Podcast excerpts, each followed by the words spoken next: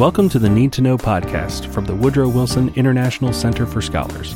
I'm your host, Aaron Jones, bringing you the best nonpartisan information from our experts that you need to know.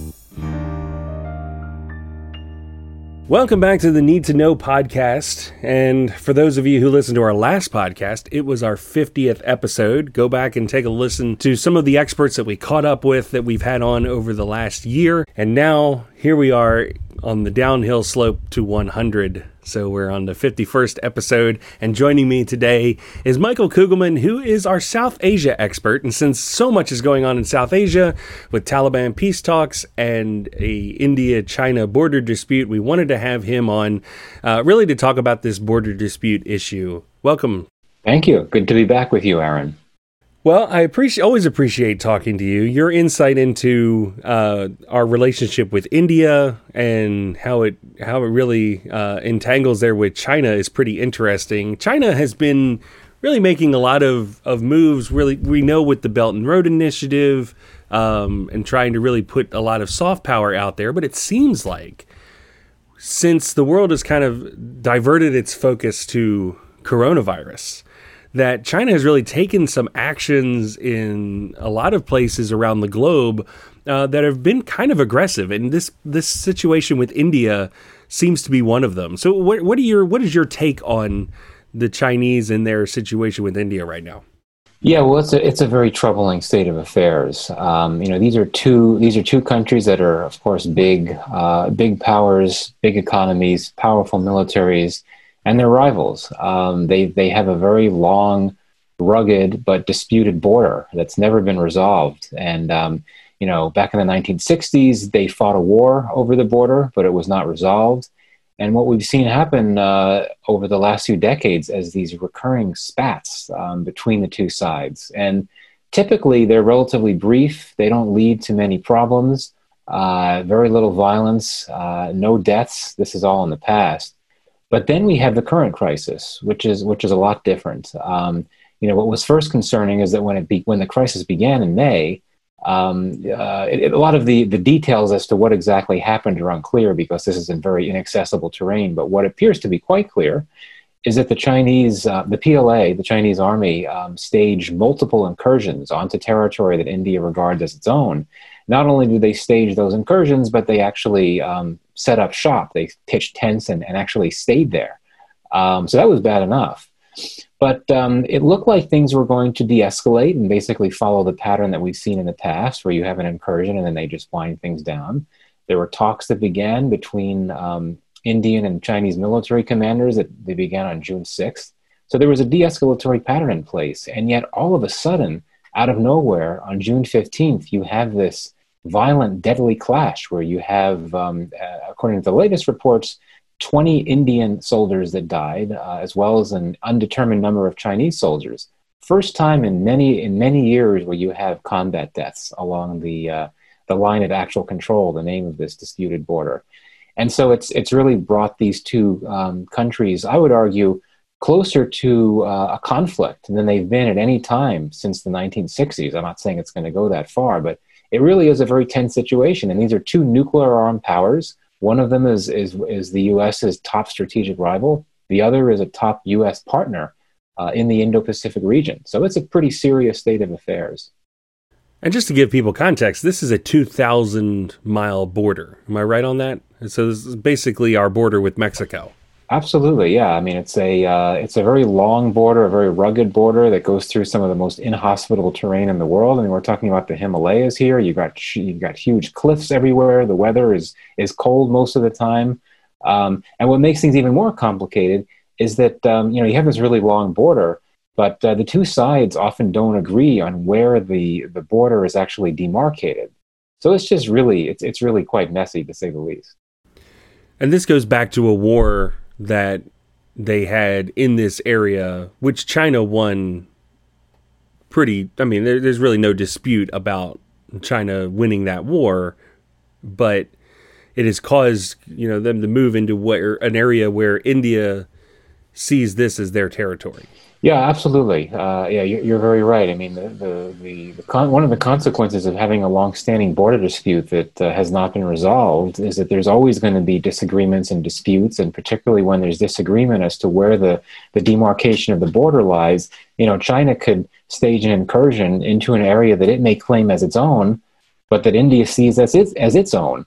And that's part of what's, what's happened in, in this case. But again, in the past, you know things are resolved fairly quickly. Maybe you have some pushing and shoving and brawling between the two militaries but nothing like what happened this time when you had uh, you know you had these soldiers beating each other up using uh, rods and all kinds of uh, primitive weaponry.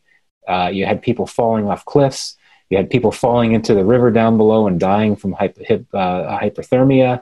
It's just it's just very tragic and very different from what we've had in the past so you mentioned the sort of geopolitical relationships that are in the region and how uh, the United States has an, increasingly tense relationship with China. It seems, um, but India has been a partner in in you know early in the 2000s, a war on terrorism. There's been some some trade that's happened. So is China's aggression really pushing India into the arms of the United States? And what are we doing to kind of to to continue that relationship? And how do you see that going? Yeah, so the U.S. India relationship has been growing quite rapidly, particularly through a deepening security partnership, really since the early 2000s, and actually even back to the early 1990s when India decided to liberalize its economy and open up to the world. That's when the relationship first started to take off, but particularly in the early 2000s. And indeed, one of the main uh, in, in recent years, one of the main things that uh, brings India and the US together is shared concern about China's rise and its increasingly muscular and assertive and aggressive actions and provocations in South Asia and in the broader Indo Pacific uh, region. And so I think if you look at this, at this crisis, what's happening now, this border crisis, it clearly is going to strengthen the US India relationship even more because I think it exemplifies just why the, the US and India feel that they need to work together. I mean, you have China staging provocations, um, using heavy, heavy and deadly violence, um, and you know, not playing by the so-called rules of the game that the U.S. government has claimed should be upheld in this vision of a free and open uh, Indo-Pacific region. So, you know, I would argue that one reason, are many reasons, one reason why China decided to do these provocations to start with was to send a message to both New Delhi and Washington that, uh, you know, in the effect of, well, look, India, if you're gonna if you're gonna keep moving closer to the U.S., our our top rival, you know, go right ahead. But you know, we could send messages. But in fact, what's going to come out of this is that the U.S.-India relationship is going to be even even stronger. Uh, and one of the one of the concerns of Washington about India in recent years has been that China, that India is not willing to go as far as the U.S. would like it to to partner with the US to push back against China. There's been concerns in Washington that India is not really interested in the operational types of, of, of, uh, of, of collaborations that go beyond you know, arms sales and intelligence sharing. And the US, for example, for a long time has wanted China, pardon me, the US has wanted India to engage in joint naval patrols. Uh, in the in the waters of the Indo-Pacific, and India has refused because it has not wanted to overly antagonize China. But now, given how rough the India China relationship is, there's reason to believe that India may be willing to move closer to the US and be more comfortable pushing back harder against China. And that only benefits the US India relationship. I think listeners probably are well acquainted with another border dispute that India has, which is with Pakistan in the Kashmir region. Um, how do these border disputes kind of play off one another, or do are they separate? Uh, how does India manage these multiple disputes? Well, I mean, the, the important thing to keep in mind here is that uh, China is um, a close ally of Pakistan's, and just as the U.S.-India relationship uh, is is brought together because of shared concern about China, the Pakistan-China relationship is, um, you know, it's it thrives in great part because of shared concerns about India, uh, and so certainly you know, these are separate disputed borders. I mean, you have the line of actual control, the China-India border, and then the line of control, the India-Pakistan border. Sort of tricky acronyms to keep uh, to keep track of. Is there a line of nominal control anywhere, or are there other are there other demarcations of control, half control? there, there, should be. And people have joked that given all the problems in the line of actual control, it really should be called the line of no control. Uh, but anyway, um, you know, the, the, the India-Pakistan border is always hot, um, and it's much more violent than the India-China border in the sense that you've oftentimes had deaths through uh, the use of you know cross-border firing and things like that. Um, you don't have that on the India-China side. Um, and, and, as I said, until until this deadly incident on June 15th, there hadn't been any combat deaths for several decades, in great part because um, uh, there are several agreements between the Indians and the Chinese that forbid the use of, heaven, he- of heavy weaponry um, when there are disputes between the two on the border. That's not the case at all with India and Pakistan.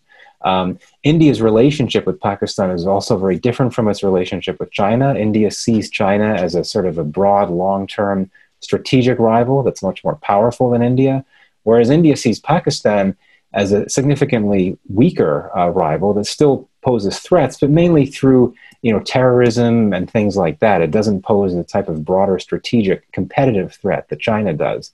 But you know, I think that it's it's not coincidental that since the India-China um, crisis broke out, the India-Pakistan border has been particularly hot, uh, and I think that Pakistan would be happy to try to take advantage of India being bogged down on its northern border with China by trying to turn up the heat on India uh, with its border with Pakistan. So that basically India is forced to deal with two volatile borders at the same time, dealing with both of its top rivals. And another border interaction is with Nepal. So where's where does Nepal fit in this? Squeezed in between China and India.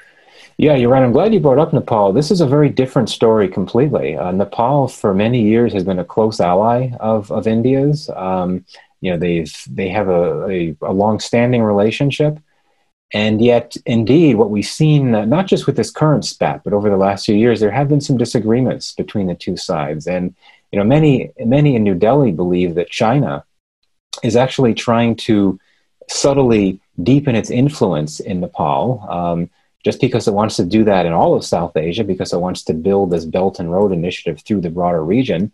And there's a concern in New Delhi that China may be pressuring the Nepal government to take a hard line in this border spat with India to further bog India down, um, so to speak. Certainly, the India Nepal uh, border crisis is not as serious, not as potentially destabilizing as the other ones.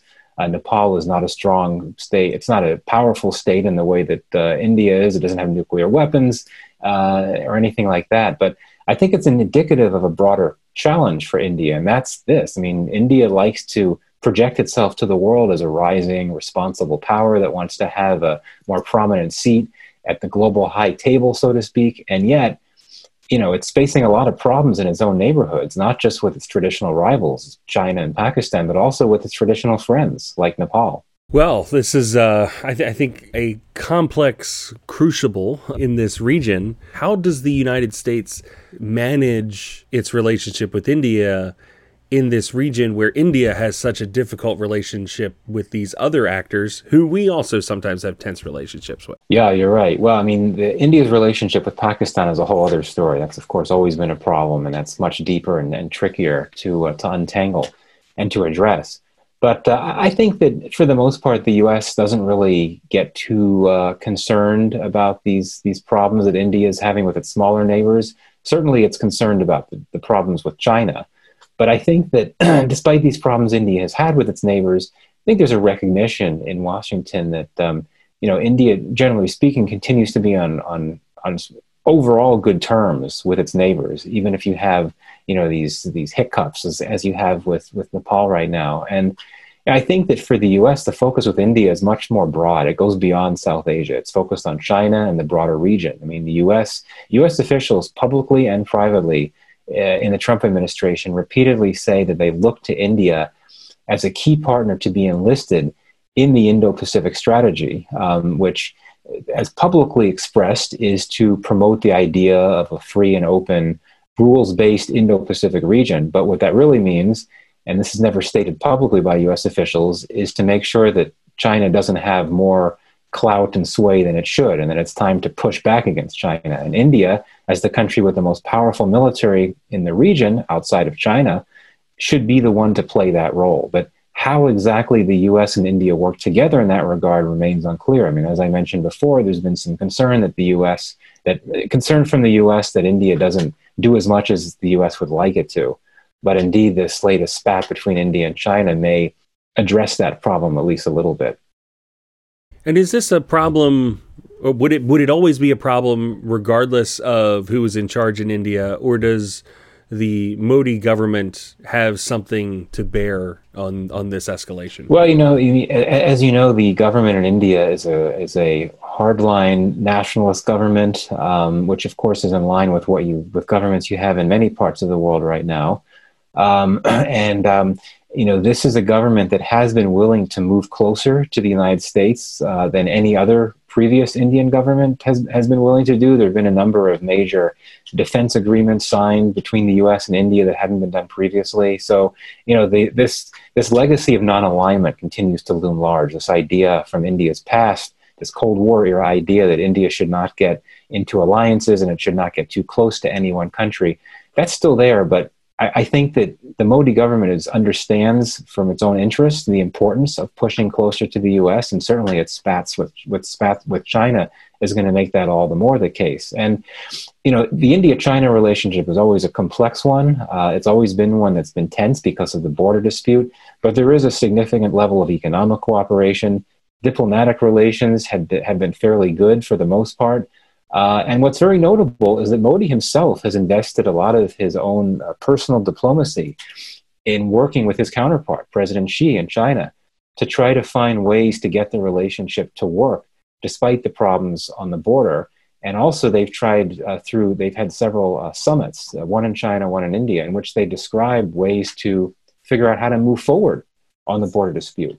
So I think that Modi he is he had been interested in trying to make things work with China. Fortunately, his counterpart in China had now too, but I think that's that's simply has gone up in smoke. Um, you know, the first summit between the two was held in Wuhan, which of course we we think about for very different reasons now.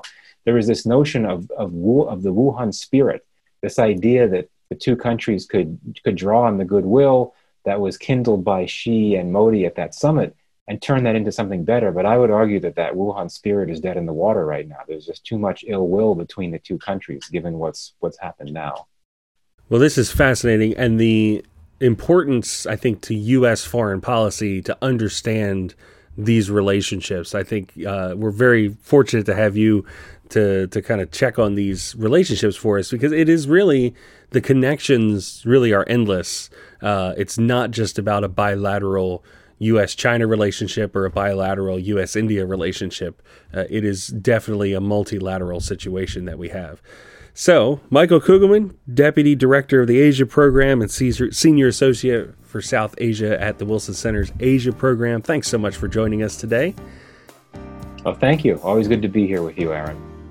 That'll do it for this episode. I hope everyone stays safe, stays healthy, and we will be back next time. Thanks for joining us.